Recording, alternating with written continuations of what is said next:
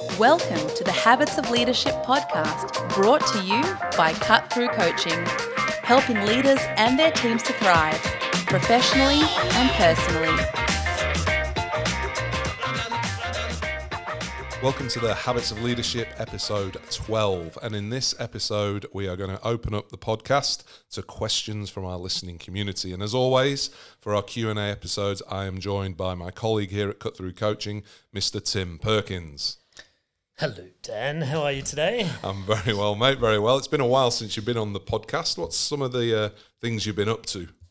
Well, been busy. Been really busy, actually. And um, a few months ago now, I had a fantastic conversation with the very energetic Eddie Wu, uh, which will actually be appearing in the next episode of our podcast.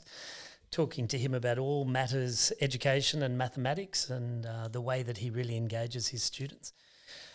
Been doing a lot of work on growth mindsets with uh, both school groups and with other groups of late, and it's uh, really encouraging to see that so many people are really very interested in how they can develop their own perseverance and, and work towards goals uh, with a sense, a genuine sense that um, our traits aren't fixed and that we can grow them. And more recently, you and I have been working together on developing uh, some work for elite sports coaches, specifically around the idea of engagement and motivation and using the great work around self determination theory. Mm. So that's been fun for us. Yeah, it has. And of course, uh, re- reflecting on some of the um, conversation that uh, Dan Pink and I had uh, back on, I think, episode nine of, of, of the podcast. So, look, uh, today is a uh, Q&A session. We've uh, asked our listening community and we've asked the people who are the, part of our current cohort on the Habits of Leadership uh, program to uh, get in touch and share with us some of the questions that they have. Um, I'll tell you now, we've certainly got more questions than uh, we can possibly uh, get to in this uh, episode. So we've tried to kind of almost merge a few of the questions so we cover off on some topics, and we'll also hold a few over um, for future episodes, and perhaps there's some which will actually a, question might actually warrant a, an episode in its in its own right. But um, Tim, do you want to kick us off with with the first question? Yes. So the first question we're going to deal with today is one from Maureen. Thank you, Maureen. And your question is What advice do you give to leaders who have a tendency to be people pleasers? Now, not everybody has that boss. Some have the complete opposite, in fact. But uh, in relation to leaders who have that tendency, Dan, to be t- people pleasers. What what are some of your thoughts? Yeah, I mean, I think as you said there, the um, the, the who who is the people pleaser a problem for, and um, it's not usually the people. I guess in the short term, who the people, uh, the leaders are leading. So, in in a lot of the work that we do with with leaders in particular, what we often recognise and what the, one of the common comments is that you know we tend to be really busy doing other people's work. We tend to be making sure we tend to be holding people to account more than perhaps we feel we should be but we do it because we want to you know make sure that things are running smoothly and we're looked upon in a good light. Uh, we want to uh, make sure you know that that all the ducks are in a row and, and when people come to ask us for help we, we help them straight away and and and what this ends up doing, it, it, it tends to move us or knock us off maybe some of the work that we want to be doing, or perhaps you know we should be doing. And so we spend a lot of time. In fact, it, it, back in our first cohort of Habits of Leadership, we asked um, the, the, leaders who were present to survey um, their colleagues and ask them to choose adjectives to describe them using a technique called the Johari window. And when we compiled all those results, we had, I think, 24, 25 leaders in, in, in the cohort. The top three or four um, adjectives that we used to describe the cohort as a whole were things like organized, uh, helpful, kind. You know, all the words which are kind of really nice to hear, and um, you know, we, we're not making a case to to not be described as that. But the shadow side of that is that you might be seen as being too helpful, too kind. So you actually become you know the the the, the strategy, so to speak. And and what happens here long term is that you know people don't feel empowered to take ownership of their own work because they know if they leave it long enough, you'll do it. And so one of the techniques or strategies that we kind of advocate for is taking more of a, a I guess, a coaching approach where we sit with the person who's presented a, a challenge for us and we help n- them navigate their way through it until they come up with a, a tangible next step. Yeah, there's plenty of um, uh, resources and literature out there. And in fact, back in I think maybe it was I forget what episode, but it was one where we were talking about what books we'd recommend. There's a book called The Coaching Habit by Michael Bungay Stanier, and I recommend that book to basically everyone we work with if you're in a leadership position because it really challenges you to kind of do do less of other people's work and really in a really supportive and really side by side nurturing way hand back the accountability, hand back the ownership of these um, tasks and jobs that we, we really need them to be doing. It's, uh, they're all good points there, Dan. I, I also want to add the idea that I think that one of the questions we're going to address in a little while is around difficult conversations. And there's some research that suggests that people pleasing really makes it very difficult to have difficult conversations um, because we're so used to acquiescing to people, giving it them what it is that they want. We're not necessarily doing them, ourselves, or the organisation any favours because when things get tricky, that's when we really need that ability for people to understand that yes isn't always the answer. Um, and, you know, those difficult conversations which will inevitably arise and often arise around people's sense of parity in the workplace as well. You know, if, if I'm uh, considered to be a people pleaser, it's often seen as a weakness in a boss because it's that idea of acquiescing, but it's also that idea that you can't please everybody. And by pleasing some, you're really going to potentially put noses out of joint of those who don't feel like they're in the, you know, inverted commas, in crowd, as far as being able to make suggestions and be told yes, uh, which can cause you some real dramas as a leader. Okay. Um, our next question is from Christine. Uh, Christine's been a classroom teacher for over 15 years, and her question is How can classroom teachers be leaders without formal titles? Tim? Well, in considering this question, Christine, which I think is a really good question, uh, I think the really important thing for us to understand here that you are a leader already. Uh, classroom teachers are leading large groups of students on a daily basis, and this obviously has broader applicability outside the classroom as well. It might be whichever group that you're working with. Um, and one of the things that we really need to consider here is the idea that leadership has nothing to do with the title. Leadership is a behaviour. Uh, and when we consider, you know, what the attributes of a good leader are, we need to think about how we're going to demonstrate those, how we're going to live those, um, and the impact that that's going to have on the people around us. I think sometimes in education we can get caught up a little bit with titles, um, but really it's behaviours that people notice. And if those behaviours are those of a leader, um, then that's that's going to say a lot more about us than the title that's on our door or the bottom of our email. I mean, I think one of the ways that um, teachers, classroom teachers, can be seen as leaders, if you think about, as you say, the the, the attributes. You know, are you influencing um, other people in any way? You influencing people or inspiring them to towards the common goal of whatever you know education is and whatever that means for you in your particular context? Are you someone who is you know perhaps a role model um, within the school without, as as Tim says, without the uh, uh, the email signature. Uh, I'm sure we can all think of people who have got the got the email signature but not got the attributes. So if we sort of park the idea that you need to be bestowed with a leadership title and think, okay, well, how can I role model? How can I inspire others? Be that the kids, the parents, the staff. You know, what are some of the things we can do? And I think, to be honest, one of the, the best things we can do is just get out there and share you know, not be um, secretive. I mean, as as most people listening to the podcast would know, everyone on the cut through team has a has a background in education, so we're well aware of in in some schools in particular, it can be very, very siloed. You can feel like you're kind of, you know, it, it, you're on your own. It's your own little world, which, to be honest, in in, in some ways might be a good thing. But it also it, it can be a challenge sometimes to break down those silos. It can break down those um, those boundaries and, and and share what's going on uh, within your classroom. And and not just from a point of view of saying hey look look at what i'm doing it's amazing.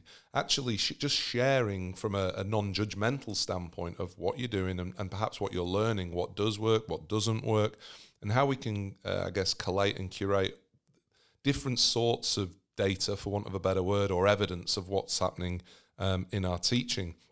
You know some of um, really interesting initiatives of, of the past few years that I've um, not only seen but also been a part of is uh, something called the TeachMeet uh, movement, which is where typically teachers from all different sectors, from you know the public, the Catholic, the independent sector, they essentially get together um, either at a school or they can in a pub or um, as part of another event like a big conference. They set up, find a, a side place, and um, they essentially share uh, what they do, what they've learned, and they do it in a really short, sharp way. You basically get seven minutes, or perhaps even just two minutes, to share a critical point.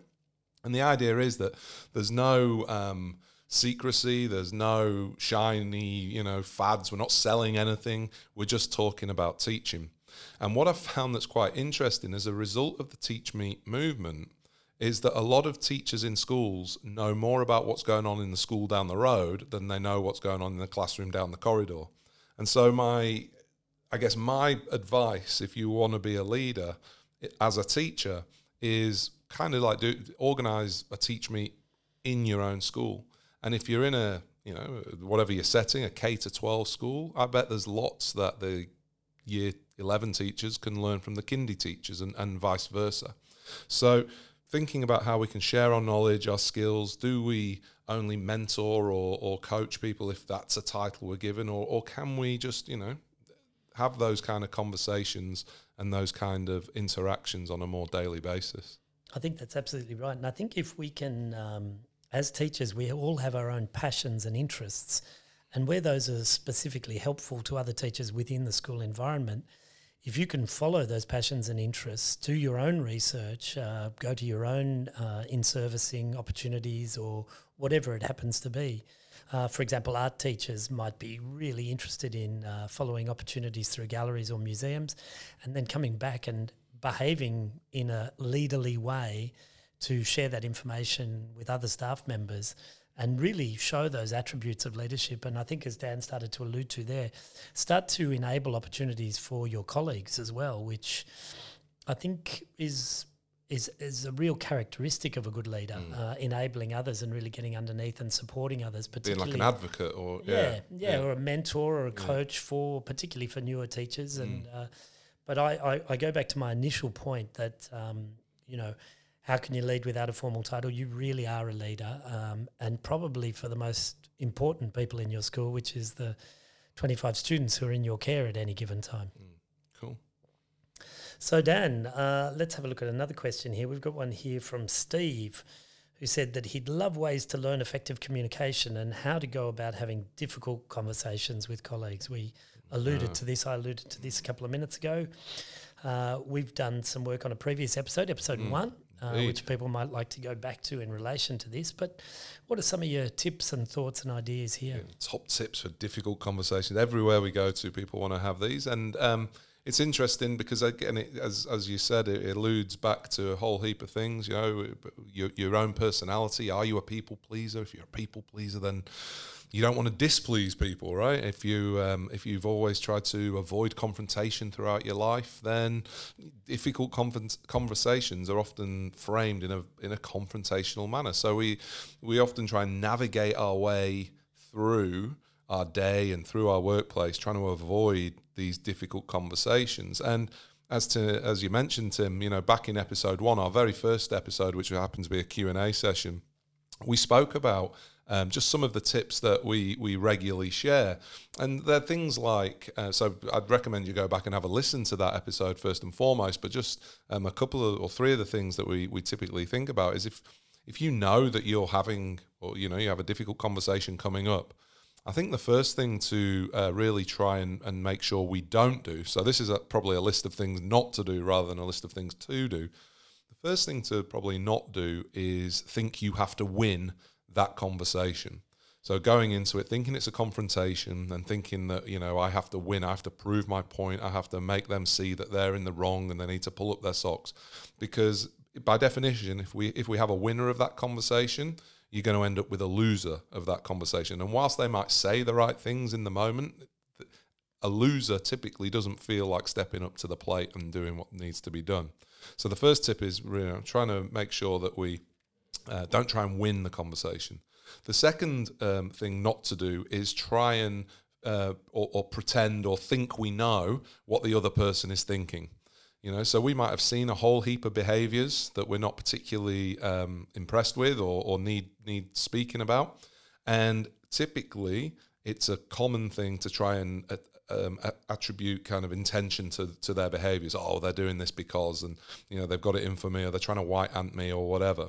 So we want to try and going into this conversation, try and be as open and as uh, yeah, open is probably the best word to, to, to learning. We want to go into it more with a mindset of learning about the other person and that situation, rather than thinking we know uh, what they're thinking and their intentions are, and then trying to you know make them the loser, trying to win the conversation. And the third thing is uh, try not to overscript.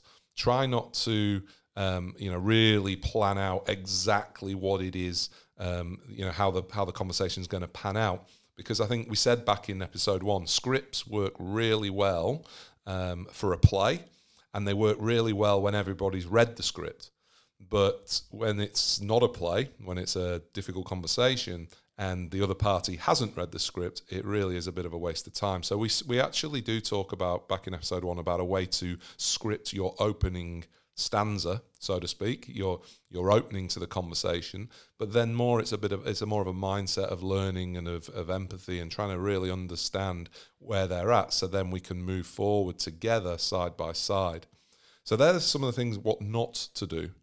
One of the other things that um, we recognise a lot in our work is that we would probably have less difficult conversations if we had more adult conversations. So what I mean by that is, let's say um, you're a leader and I don't know, you pick up something that, that you, there's like a in in in a meeting, um, you see somebody's body language just isn't quite right, or you see the way, or you hear the way they kind of uh, fob someone off, or you might see or hear somebody engaging in you know office gossip or blaming somebody else for something or you might see someone rocking constantly rocking up you know five ten minutes late whatever it is. There's a really cool um, resource which we're going to put in the show notes called the accountability dial and it's the work of uh, an author and a researcher called jonathan raymond. And what he talks about is basically having almost like this mental map a dial in your mind of saying, okay, well, what's my role here as the leader? If I see somebody, you know, gossiping about a work colleague, or if I, um, if someone, you know, is is coming late, and it's not just a once every you know six months. Well, it's, it's actually a bit of a, it's starting to become a thing. He talks about how you can turn the dial up of accountability, and this really resonates with. Um, a conversation I had back with Michael Bungay Stanier in an earlier episode, where this idea of that a leader has to hold other people to account. It, no, accountability is something that the individual should hold themselves to, and the leader has to just be able to draw attention back to them and, and, and help them become aware of some of these things. Because w- one of the biggest contributors to difficult conversations or workplace conflicts is basically differences of expectations.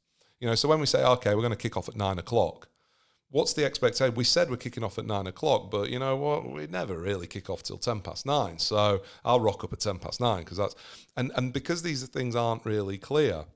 You know, it, it just becomes a thing, and then all of a sudden you've got to sit them down. You've got to talk about timekeeping, and people have missed. They didn't know it from from the start.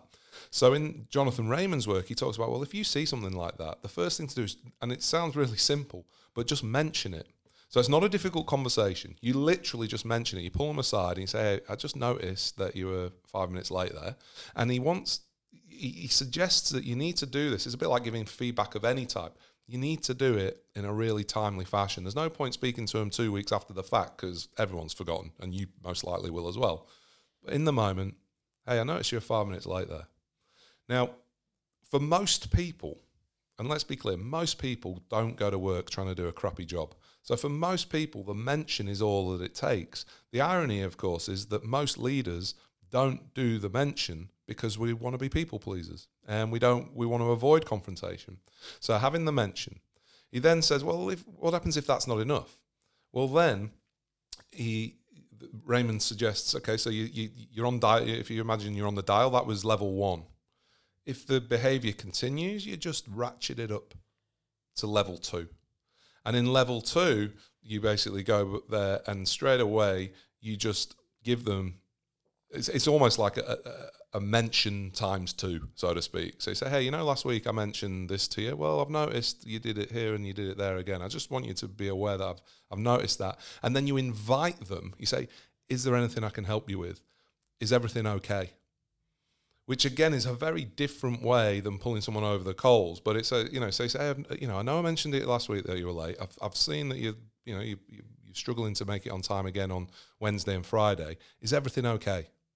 And that's an incredibly powerful question to ask a colleague who may well have a lot of drama going on. It also, if they if they don't have a lot of drama going on, it gives them the opportunity just to once again recalibrate before we then move to the next the next level. What I'm going to do, as I said, is uh, we'll put the um, we'll put the, the, the the accountability dial in the uh, in the show notes and have a look because basically you ratchet it up from there. But uh, I honestly believe that if most leaders don't think of uh, of level one and level two. And if we did, if we just had those adult conversations from coming from a caring perspective, I I can't guarantee, but I can almost guarantee you'd have a lot less difficult conversations.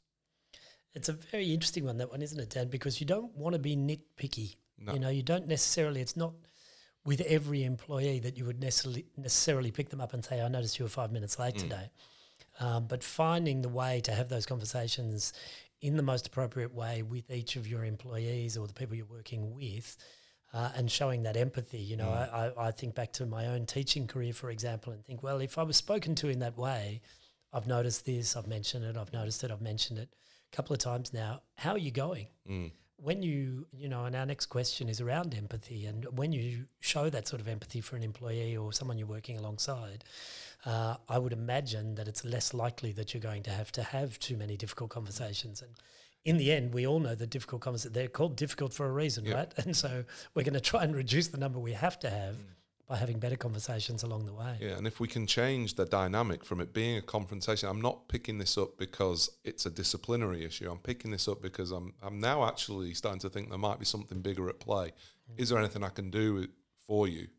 And it serves two purposes because, as I said, if there is something, then it's inherent on the leader to support in whatever way they can. And if there isn't anything bigger at play, it's once again it just is that little drop, you know, that little reminder so yeah, it's, it, look, it's a really interesting um, resource, and there's a whole whole, uh, whole heap of stuff that uh, Jonathan Raymond's put out there, and I'd certainly urge you to um, engage with that. Our final question is for you, Tim, um, and this is actually from a group of executive um, educators. They're actually, um, as part of our, they're actually engaging in our Habits of Leadership online program.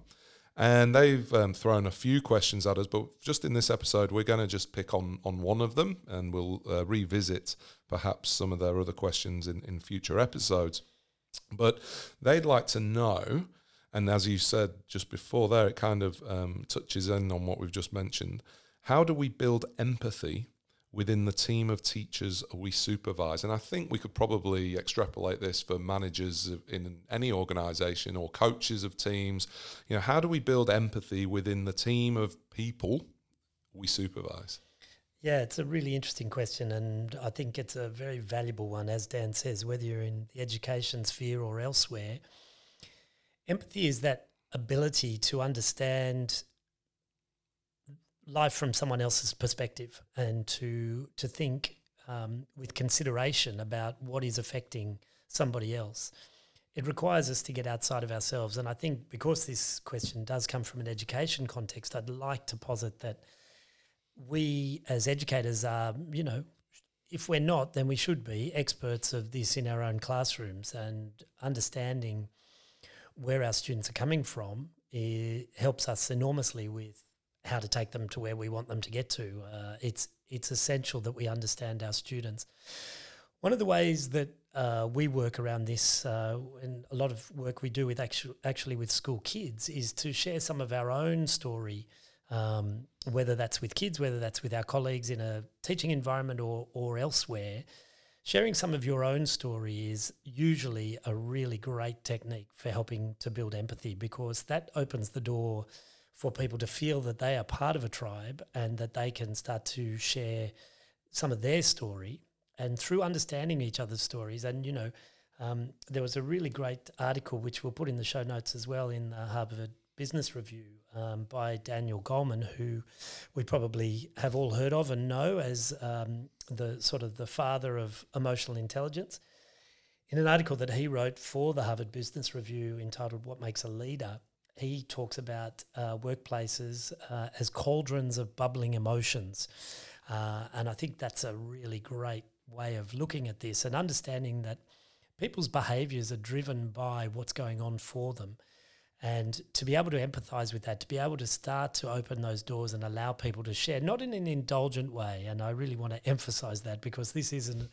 this isn't showing you slides of your Caribbean holiday. Absolutely. and nor is it about people having to air their laundry about everything, you know, but this is about being aware that in certain situations, people's circumstances change, and that we need to be aware of that in order to be able to work with them in the best possible way. Um, Dan and I particularly enjoyed an episode of Coaching for Leaders, the podcast, and it was episode 363, and uh, that's Dave Stachowiak's um, podcast. And in that uh, podcast, which was titled, uh, in fact, it was named after a book uh, written by Ed Schein and his son Peter uh, called The Path of Humble Leadership. Uh, and they talk in that um, podcast episode about this concept of personizing. And it's about really uh, understanding who your people are so that you can work with them in the best possible way so that they feel genuinely understood and listened to and valued. Um, another little uh, resource that might be helpful for you here there was a, a project that came out of the Harvard Graduate School of Education called Making Caring Common. Uh, and in that, they really emphasize the, the idea and skills of somebody who is empathetic by nature and the value that has, whether you're in a school, whether you're in a, a corporation, wherever you are, in your own family situation, to really value understanding uh, where people are coming from in order to get the best out of them. Mm. I think one of the um, uh, activities, if that you call it, yeah, it's an activity. One of the activities we run if we're working with teams sometimes is um, we call it the heroes, highlights, and hurdles uh, activity, where you know we basically share um, who our hero is, and this sounds, I know it already, it sounds a little bit out there and a little bit wishy washy, but you share that, that you know one of the hero, who your hero is, share a highlight from your life, and then also a hurdle that you've um, had to overcome.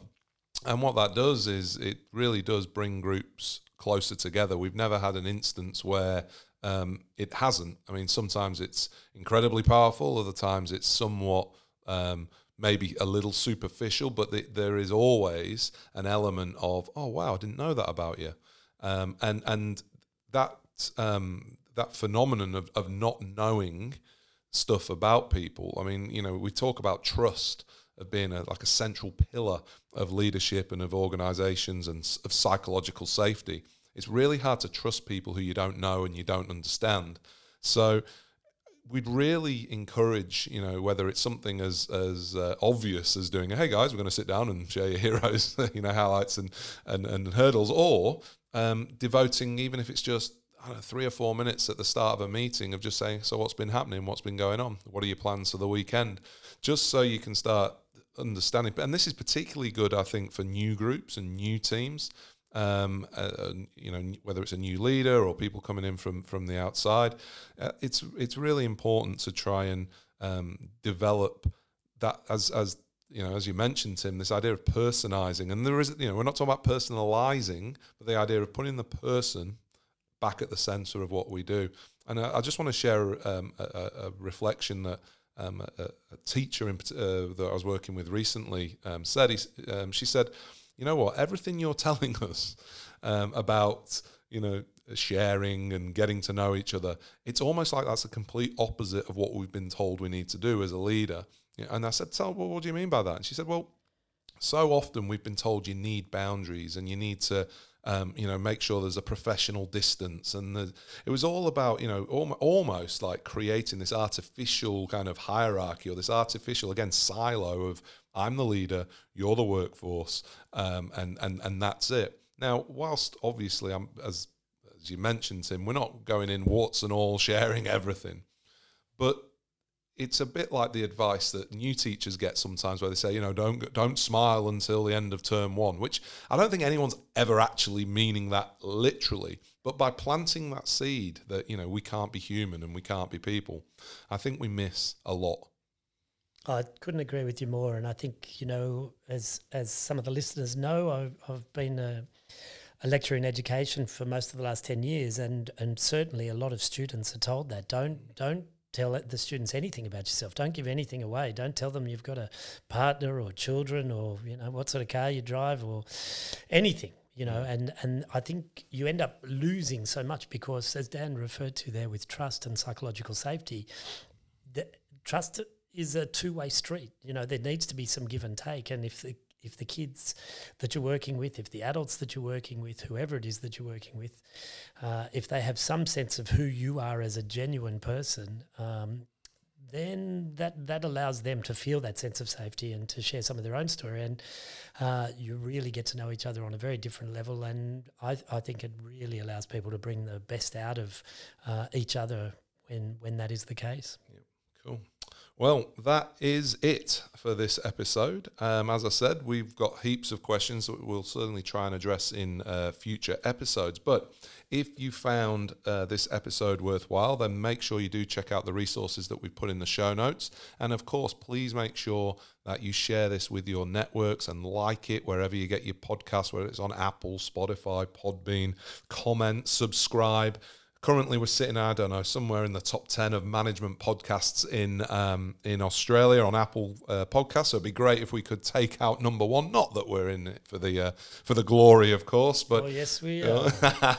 but feel free of course also to head over to the habits of leadership habitsofleadership.com page. So that's habitsofleadership.com. Click on the podcast page and you can hear and see all, you can hear all the previous episodes as well as submit questions, insights, maybe even suggestions for guests for future episodes. Or if you yourself would like to be a guest on an upcoming show, then drop us a line at habitsofleadership.com. But until next time, thank you very much, Tim, and take care. Take it easy.